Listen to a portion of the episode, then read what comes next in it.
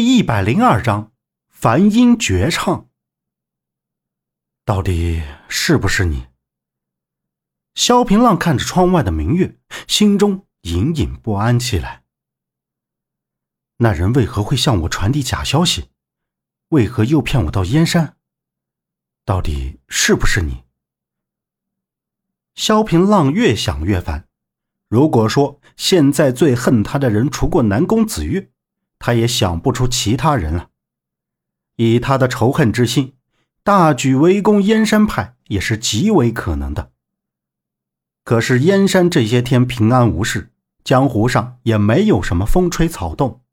还有，给他传递假消息的那个人到底是谁？南宫子月，到底是不是你？萧平浪喃喃自语。他心里相信。唉，应该是有种期待，南宫子月不会将对他的仇恨转嫁给燕山派，可是他也不敢确定，至少心里有一份期待吧。第二天天明，萧平浪刚到燕山大殿，就看见虚无空和宁华泽满脸的悲痛。怎么了？萧平浪看见师傅是这种模样，心里隐隐不安。他感觉到有大事发生了。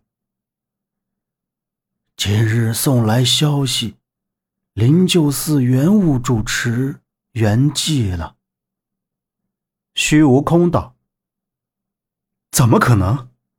小平浪难以接受这种消息。元武大师身有少林绝学，如果说当今宋之江湖最强者非元武大师不可，这样的一代强者又怎会死去？萧平浪前几日归还易筋经时，刚见过元武大师，他的精神非常好，绝不可能是病故。难道？想到这里，萧平浪惊出了一身冷汗。怎么可能？元武大师是死在他人之手？不，不，这绝对不可能！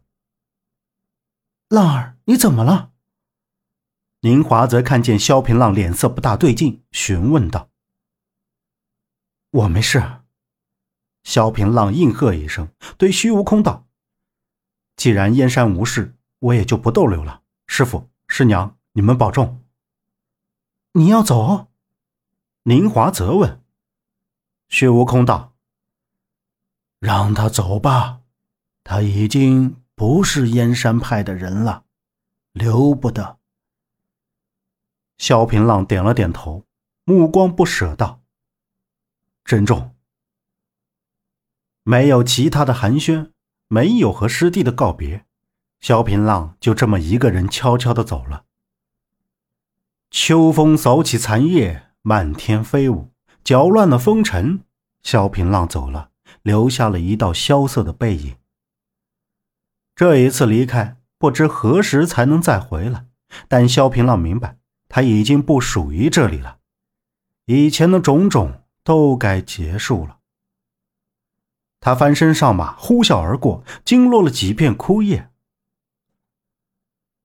九月九，天泉山庄，卓鼎峰怎么也想不到他会在晚年丧子。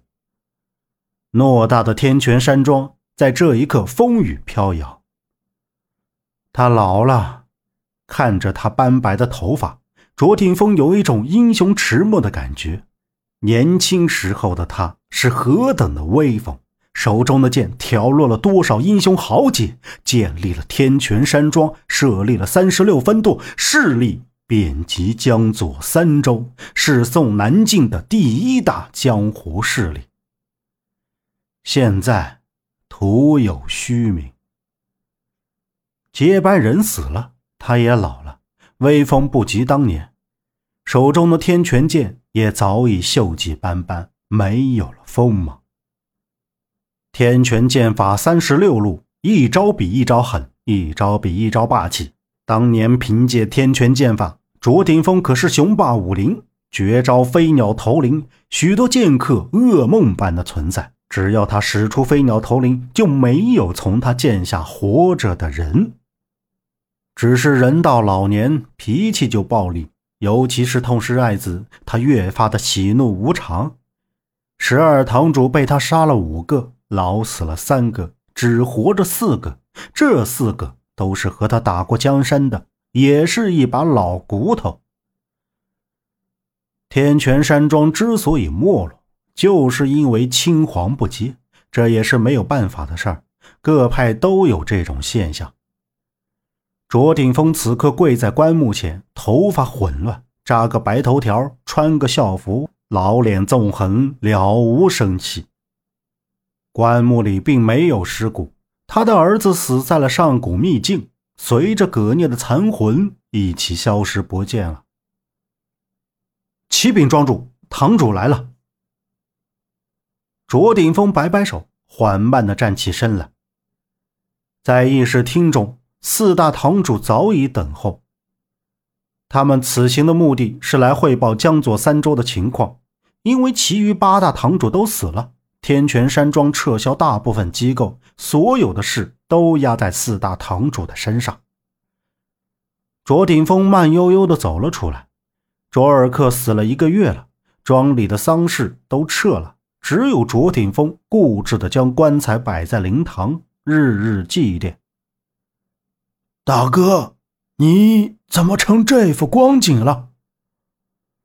他们实在不敢相信，曾经威名赫赫的卓顶峰，现在就像一个糟粕的老头。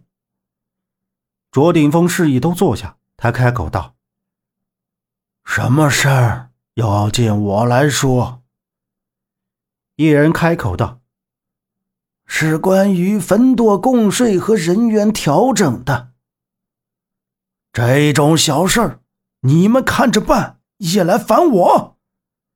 卓鼎峰一拍桌子，立马成了渣渣。他怒气冲冲道：“可儿的死，你们查不出凶手，现在连这等小事来烦我，你说我要你们何用？”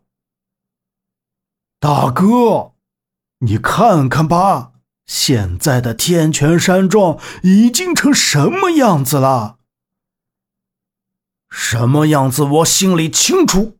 就凭我手中的天泉剑，何人不闻风丧胆？退下，一群废物！